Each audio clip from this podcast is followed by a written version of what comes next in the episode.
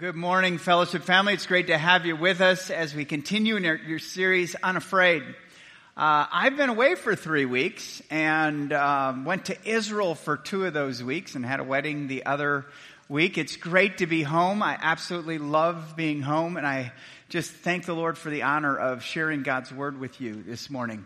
We're looking at this concept, and up to this point of, of fear, we've looked at the fear of death, we've looked at the fear of the unknown.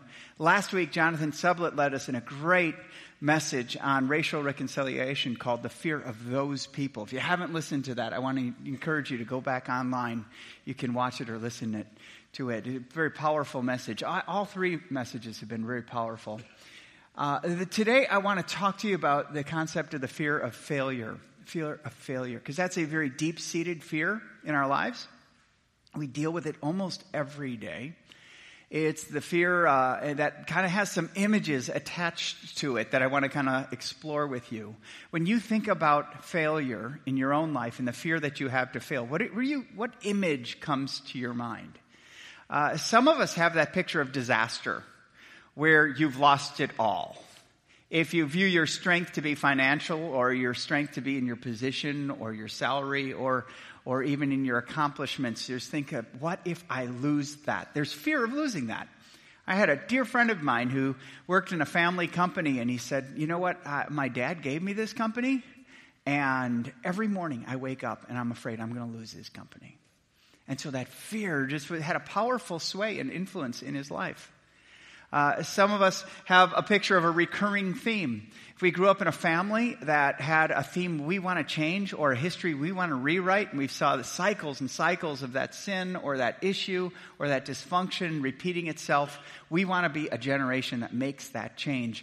There's a problem, right? There's a problem when you see those very things you saw, you, you said you'd never want to see in your own life, and do those things you never wanted to do. You see those happening again in your life. And so you're afraid that you're going to have that, that's going to be in your family now. And, and those words kind of haunt you if you're just like your, and you just fill in the blank. And we all have someone in our family who we don't want to be like. and, and so that can force us to have this fear of failure. Others of us have a picture or an image of a ruined reputation. We kind of like how we have it now. We kind of want to hold that. And if there's a change, whether in legislation or change in, in dynamics in your relational status or whatever, you think, man, that respect that I once have, I no longer have. If you've changed jobs or you've got a demotion, you feel like, man, I'm no longer respected. I don't feel as valuable. I feel like a failure. People will think this about me. People will say this about me if I do that or if I say that or if I become like this. And this keeps us on the sidelines of our faith. It keeps us on the sidelines of being right in the center of where God wants us to be. Others of us have a daunting reality. We failed in the past. And so whenever this concept comes up, whenever the topic comes up, we go, boy, I failed in the past. I just don't want to make any effort at that because it's the fear I'll fail again. And we feel there, we feel and we fear in despair. There's no way out of this. What, I don't know what to do. I don't know where to go. We talk to people here at church all the time who have these images of failure in our minds. And as a result of that, we aren't sharing them with anyone. We're just keeping them to ourselves. And we're, we're afraid to even talk to our closest relationships. We have husbands who are fearful of failure or fearful of becoming just like their father who may have abused them or hurt them emotionally or even physically. And they're afraid of that happening, but they don't talk. We aren't talking about these fears. And I want to tell you that the Bible talks about these fears. And the Bible gives us space because it shares the lives of men and women who, who chose to face their fear, specifically this fear of failure, with God as well as without God. When we open up the pages of the scriptures, we find good news and we find bad news. We find people who've walked with God and we have people who are controlled by their fears and they walk by fear rather than by faith. And we have the choice, just like they did, to face our fears with God or without Him. And I want to talk to you about a greater fear, even than the fear of failure. What if, as I read the scriptures, what if our greatest fear was life apart from God? What if that became our greatest fear? Because then we have an offense and a defense in talking about this.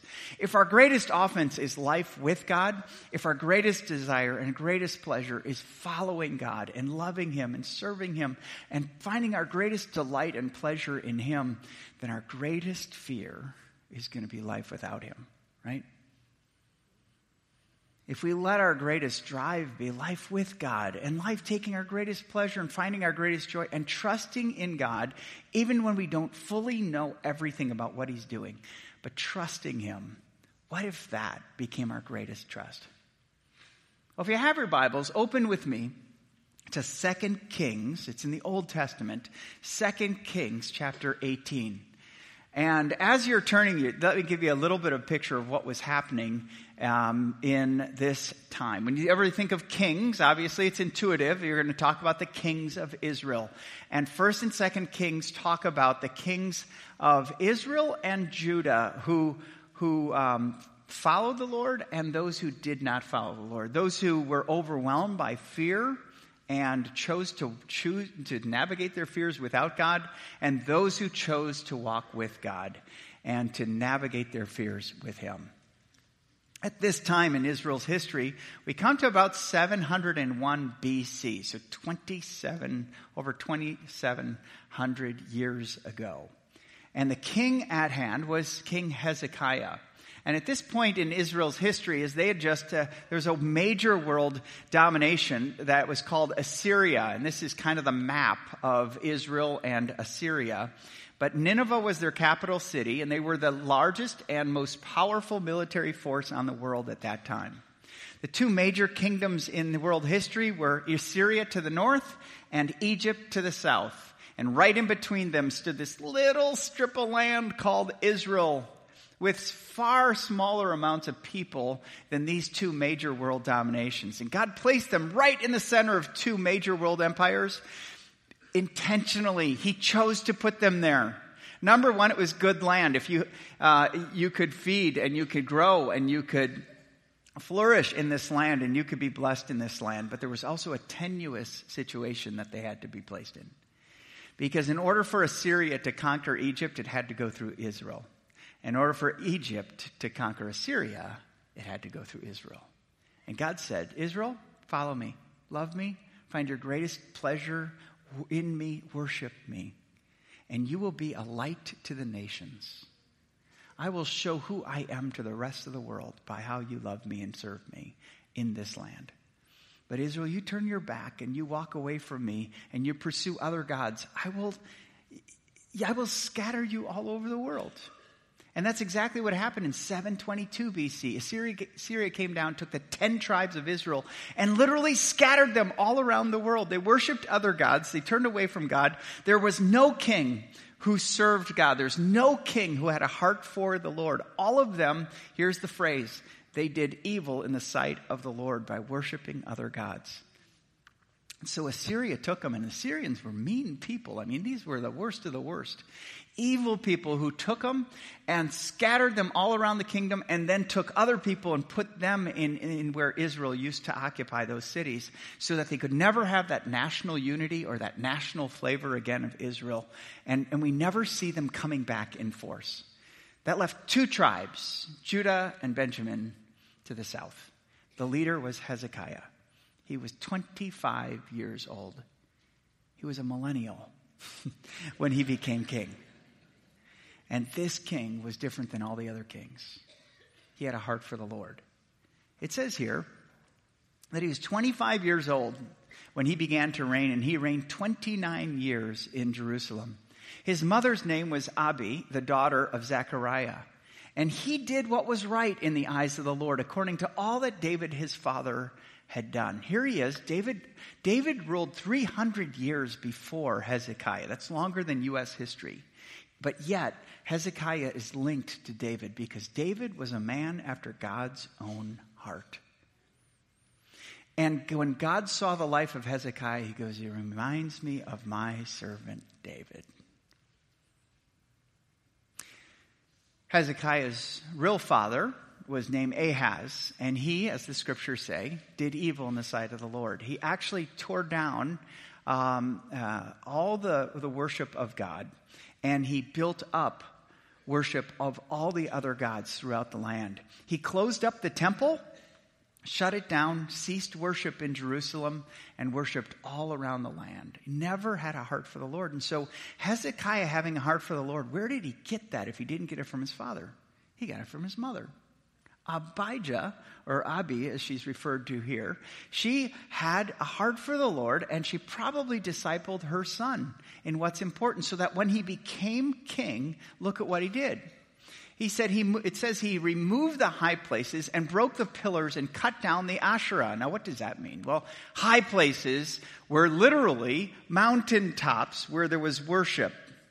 In ancient days, they liked to get closest to their perceived deities or their gods. And so they'd find the high places and they'd build an altar.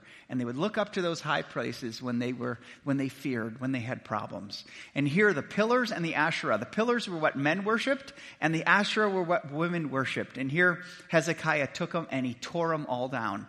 There were other kings who were kings after the heart of God, but they only did it more locally in Jerusalem. Hezekiah said throughout all Judah, the high places are coming down. Because what's ever highest in your life will receive your worship. Do you realize that same concept is today? No, we don't go up to Burdett's Mound and build an altar these days. But we have things that are higher, that are higher priority, that are higher thoughts than the thoughts of God in our own lives, that we put up over God. Well, he broke them down. Look what else he does. It says he broke in pieces the bronze serpent that Moses had made, for until those days the people of Israel had made offerings to it. Here we go even more than a thousand years earlier to the time of Moses, where Moses was in the wilderness and the people sinned against God, so he lifted up a bronze serpent in the wilderness that whoever looked to it would be saved. And here they took that picture of God's deliverance, of God's salvation, and they worshiped the serpent rather than the God. You know, we can do that. We can worship the things of God without worshiping God. We can even worship religious looking items or religious sounding concepts rather than the person and the work of Jesus. It'd be like me saying, here, here's the cross. Bow to the cross. Worship the cross. No, we don't worship the cross. We worship the Christ of the cross. The cross shows us a picture of his deliverance, but it's not what we worship, right? So he took it because it was an object of worship and he smashed it into pieces. And then he said, it says about him in verse 5, look at that.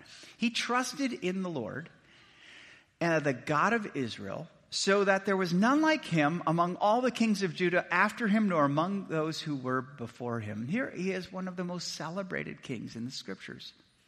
Three chapters in Second Kings, four chapters in Second Chronicles deal, detail his life, and some of the book of Isaiah is written about Hezekiah. That's pretty good to get seven chapters in God's book about your life. That's not bad at all. It says, For he held fast to the Lord. He did not depart from following him, but he kept the commandments that the Lord commanded Moses. And the Lord was with him. Wherever he went out, he prospered. He rebelled against the king of Assyria and would not serve him. Here it says, even in 2 Chronicles 31, it says, Thus Hezekiah did throughout all Judah, and he did all that was good and right and faithful before the Lord. And as he was doing this, something happened says, After these acts of faithfulness, Sennacherib, king of Assyria, came and invaded Judah and encamped against the fortified cities, thinking to win them for himself. So here, it's kind of the American way to think about. If I'm faithful to God, He will be faithful to me. If I'm good to God, He will be good to me. If I bless God, He will bless me. If I remain loyal to Him, He owes me a good life. He owes me prosperity when that happens. This didn't happen in Hezekiah's life, even though he's celebrated as one of the key rulers in the Old Testament as one of the leaders of Judah. He's one of the highest, most faithful, good, and right kings. And what happens? His worst nightmare happens. His worst nightmare happens. Assyria, that obliterated the northern tribes, shows up at Jerusalem and they encamp around it. I stood in Jerusalem earlier this month And I looked over that valley where the Assyrian troops camped out. And there must have been about half a million to a million of them who did that. So it's a daunting force against this smallish city named Jerusalem. And Sennacherib calls out to them, On whom do you trust? Because Hezekiah rebelled against him. And over the course of these 14 years, Hezekiah built up his country again to worship God. Over these 14 years, he rebuilt the temple and got it all, opened the doors of the temple that his father had closed. He restores the Passover and they celebrate the deliverance of God from Egypt. They celebrate the salvation and, and the power and the strength that's God's. By the way, Hezekiah literally means God strengthens or God is my strength. I like that name. If I would have had a fourth son, he probably would have been named Hezekiah Hishma. Don't you think that could? Yeah. That I chose, we chose not to name one of our kids Harry. That wouldn't be good. Harry Hishma? No, that wouldn't work either. But Hezekiah is a great name. His name literally means God is my strength. And my goodness, would that name be tested on its greatest fear? The fear of losing it all when you have a force and a threat that's so much more powerful you than you right outside your gates. So what does Hezekiah do? He not only built his nation again to worship God, but he built up the walls around Jerusalem. He went and he looked and he said, Why should, why in the world should the kings of Assyria come and find much water? So he looked for a spring that was right outside the city and he added a wall around that string and he built a spring and he built a tower over that spring so that they could stand upon it and it would be a stronghold of that area. This is actually an artist's rendering when I was in Jerusalem and someone painted of that. So that tower that's right in the center there, he put guards over that and he diverted the water. And he took that uh, and he took the rock that was there and he actually tunneled through the rock, having great and mighty men start digging with pickaxes through this hard stone, hard rock. And they started, it took them four years to do it, but they pickaxed uh, a channel from that spring into the city where the people could get water and they would choke the Assyrian army as they laid siege to this city and they would flourish the inner city of the city of Jerusalem. This month, I walked through that tunnel that was cut by Hezekiah and his men 2,700 years ago. This is what it looks like today as I'm walking through that. It still has water going through it. As we walked through, the water started about up here and then it came down to your knees. And we just waded through that water 1,400 feet. They did it without modern technology and they met right in the middle. How in the world does that happen? How in the world does that happen? As you're walking, you can actually put your hands up on the wall and still feel the pickaxe marks from 2,700 years ago. Fascinating, fascinating place to go and explore. That's not all that he did by building up this wall and building this tunnel and protecting the city. He also proclaimed to his people, he said this be strong and courageous, Second Chronicles says. Do not be afraid or dismayed before the king of Assyria and all the horde that is with him, for there are more with us than with him. Hezekiah, stop right now. Did you see how many there are of the Assyrians right outside? I mean, we can count them. They're far more than we are. Unless, Hezekiah, you believe your strength is the Lord's. You believe that God is with us. Then there's more with us than with him. And that's exactly what he believed. Look how he details it in verse 8. He says, With him is the arm, and, arm, and, arm of flesh, but with us is the Lord our God to help us and to fight our battles. And the people took confidence from the words of Hezekiah, king of Judah. Why would people put their confidence in Hezekiah and a God they had not seen when they looked out and their eyes saw this massive force coming against the city of Jerusalem? Here's, how, here's why I think they did. And there's no charge for this, by the way. But here's why I believe it. I believe he trained them over the 14 years before this siege happened. He trained them to trust in the Lord. When times were good, when there weren't as many huge threats as this, he taught them, he trained them to worship God again, to find him as their strength, to humble their lives before him, to look to him when they started to worry and when they started to fear. Because for them to have this massive threat, it just doesn't happen. Trust is not developed in a day. Trust has time and experience attached to it. All those years where he restores the temple, he restores the Passover celebration, he restores and reinstalls the priest in the temple to lead the people in worship, built a faith that was strong. And in his generation, he changed the faith of a whole nation. That's Hezekiah. So the king of Nineveh, Sennacherib, comes outside the gates and calls out, Thus says the great king, the king of Assyria. I love this question. On what do you rest this trust of yours? Do you think that mere words are strategy and power for war? In whom do you now trust that you've rebelled against me? This word trust in the narrative of Hezekiah is all over the place. Make your list as you read this story.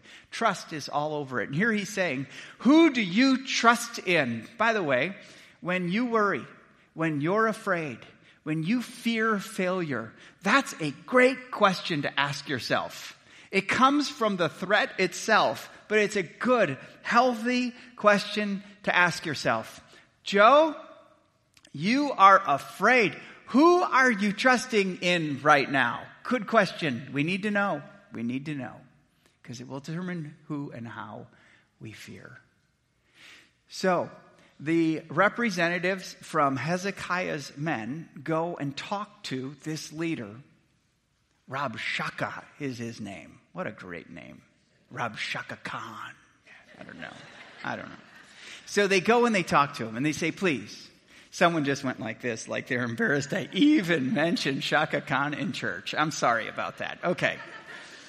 But uh, so, so they go and they ask the question hey, please don't speak in our language the people up on the wall will hear you. Let's keep this between us. And they said, No way, no way. Don't let, hey, people, and they spoke in Hebrew, do not let your God in whom you trust deceive you by promising that Jerusalem will not be given into the hand of the king of Assyria. And they go, Shh, stop it. You'll scare them, kind of like, if you read between the lines of that. And he goes, No way. And then he goes a little bit more graphic. Has my master sent me to speak these words to your master and to you and not to the men sitting on the wall who are doomed with you to eat their own dung and drink their own urine? Must have been Marines. Yeah. They just went out and said, Look, that's what's going to happen. If you surrender to us, We'll take you and we'll take you back to Assyria and you'll eat good food, the food that we eat, and you'll drink good wine, the wine that we drink. But if you resist, look what you're going to eat. Look what you're going to drink.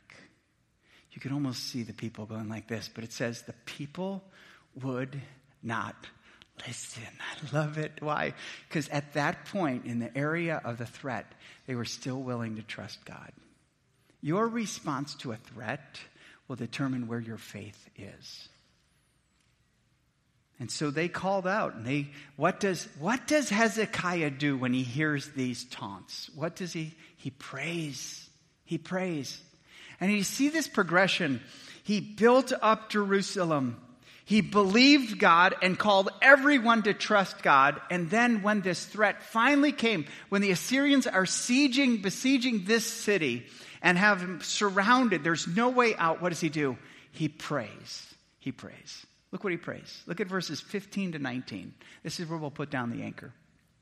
And Hezekiah prayed before the Lord and said, O Lord, the God of Israel, enthroned above the cherubim, you are the God. You alone of all the kingdoms of the earth. You have made heaven and earth. Incline your ear, O Lord, and hear. Open your eyes, O Lord, and see the words of Sennacherib, which he has sent to mock the living God. Truly, O Lord, the kings of Assyria, they've laid waste the nations and their lands. They have cast their gods into the fire, for they were not gods, but the works of men's hand, wood and stone. Therefore, they were destroyed. So now, look at this. So now, O Lord, our God, save us. Please for, from his hand, that all the kingdoms of the earth may know that you, O Lord, are God alone. I love this prayer. This prayer, as I've read it over and over this week, just comforts my heart, especially at times when I want to fear. And it shows the choices that Hezekiah has made to confront his fear of being overcome or fear of failure. And it's a plan for us. It's a pattern. These same choices of Hezekiah are choices of ours today. That when we feel fear failure, we can choose to trust in God or we can choose to trust in ourselves. Folks, we're here. We fear because we already trust in ourselves. We're called with our fear to confront that fear with trust in God. There's five things that he chose. I want to just share them with you that I see in this passage. The first one is he chose when he feared to worship over worrying. What you worry about will usually show you what you're worshiping. If you worry about finances, you usually have a tendency to put those on a higher perspective or a higher plane than God. If you worry about your health, it can be a picture that you're, rather than trusting in God, you tend to trust in how you're feeling. Worry shows us who we're worshiping. And here Hezekiah turns to the Lord and he prays. He prays with a heart for the Lord. And he says, look at what he says. O Lord, the God of Israel, a throned above the cherubim, you are the God. You alone for all the kingdoms of the earth. You have made heaven and earth. Wait, do you remember when Jesus taught us to pray last month? He said, Our Father who art in heaven, hallowed be your name. Your kingdom come, your will be done on earth as it is in heaven. There's something about knowing that God is over heaven and over earth.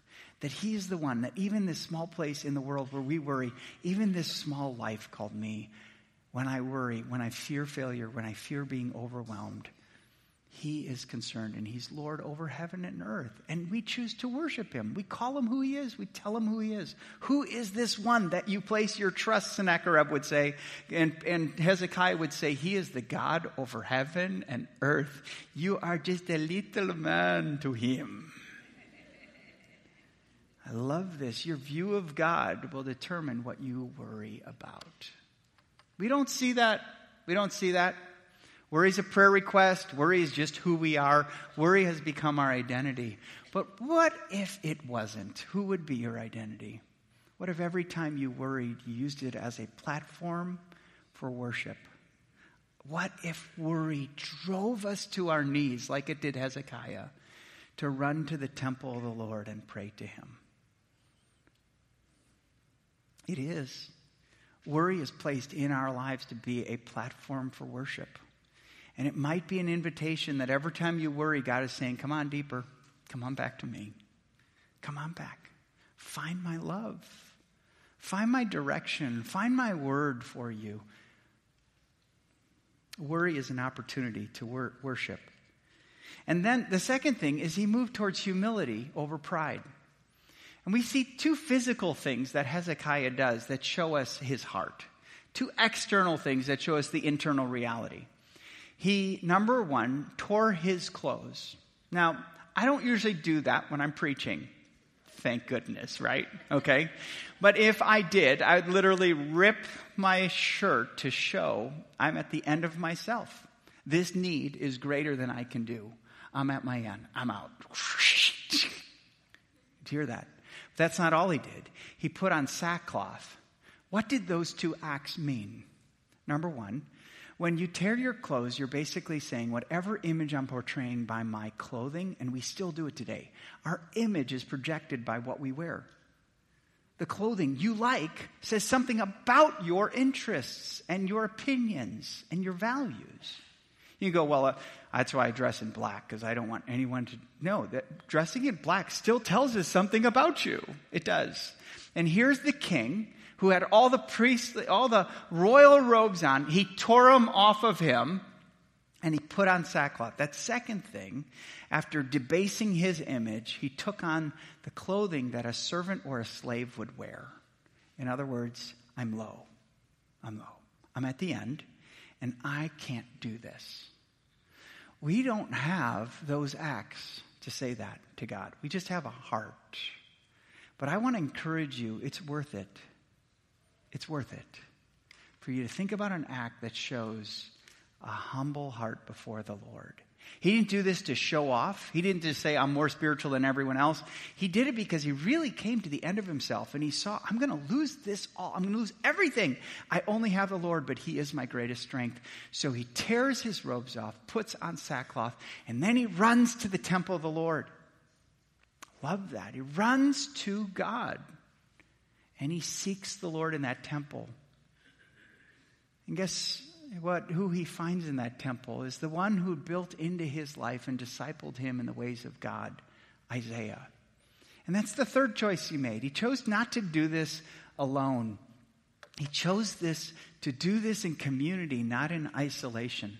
And by community, I'm talking about godly people who are seeking God together with you we see this pattern of the word of Sennacherib. Who are you trusting in? I'm going to make you eat your own dung and drink your own urine if you don't surrender. And you see, see Elkanah, who, the, the representative for Hezekiah, he tears his robes. He comes in sackcloth. You can almost see your heart rate go up as they rush to Hezekiah. What does he do? He tears his robes. He puts on sackcloth and he runs to the temple of the Lord. And guess who they call out for? Call Isaiah. Get him here right now. And Isaiah comes and comforts him.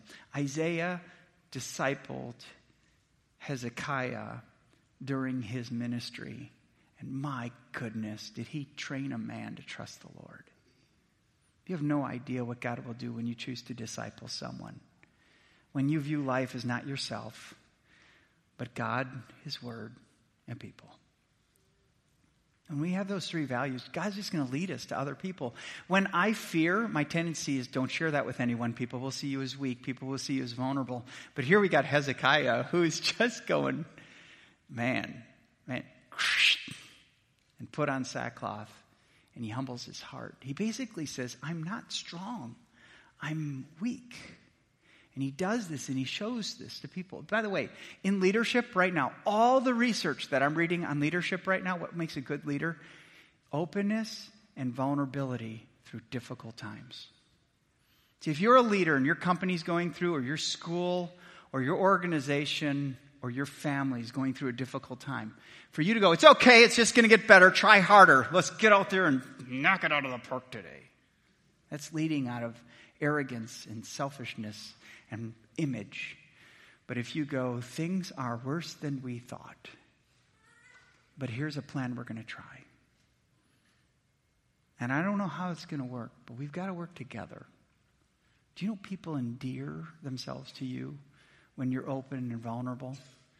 Do you know the fear of every man in a marriage is that his wife would really think that he doesn't have the power in himself, that he won't be good enough, that he won't measure up? That's a longing most men I talk to, and yet we keep that from our wives. We don't share that openness. We don't share, man, I'm feeling, I'm feeling hurt by this. We just react. We either go anger or we pull back and withhold love. And that's not the way out. Isolation, we are not better alone than we are in community with other people. It's important who we choose to find out that counsel from. Don't select them on Facebook. Select them through, through experience and through time and with trust. But once you find them, run to them and run with them in a time of worry. We've got to have community. Hezekiah had it. And then he chose reliance over rebellion. Reliance over rebellion. He chose to rely on God rather than to rebel against God. And, and by that, what I mean is this if you're going to rely on God, you're going to have to rebel against this world. And if you're going to rely on what this world offers you, you're going to rebel against God. You can't have them both. I've tried to do both.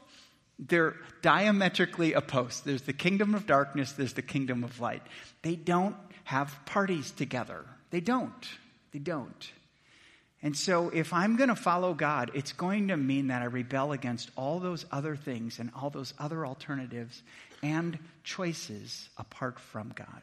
It just is. It's like when I got married, I didn't say I'm going to marry her and all of her friends and anyone else that I'm interested in the future. No, I say to her and only to her. Trust, love, meaningful relationships make a choice. And with God, we got to choose to rely on Him. When we worry, when we're in fear, we must rely on God or we'll rebel against Him. And the final one is re, uh, re, perspective. Hezekiah, look at the end of this prayer that he says. The end of this prayer is a powerful, powerful statement. He says, So now, O Lord our God, save us, please, from his hand that, here's the perspective, that all the kingdoms of the earth may know that you, O Lord, are God alone. So when you pray for something, and you want something, so many of us pray selfishly or self centeredly. God, I want this. Please give this to me. This is the longing of my heart. This is the dream I've had since I was 10 years old. Make my dreams come true. That's how we approach God. And really, what we need to pray for is God, so that more people would know about you Please make this happen. Lord, if you were to heal me, I'll give you all the glory. I'll give you all the glory.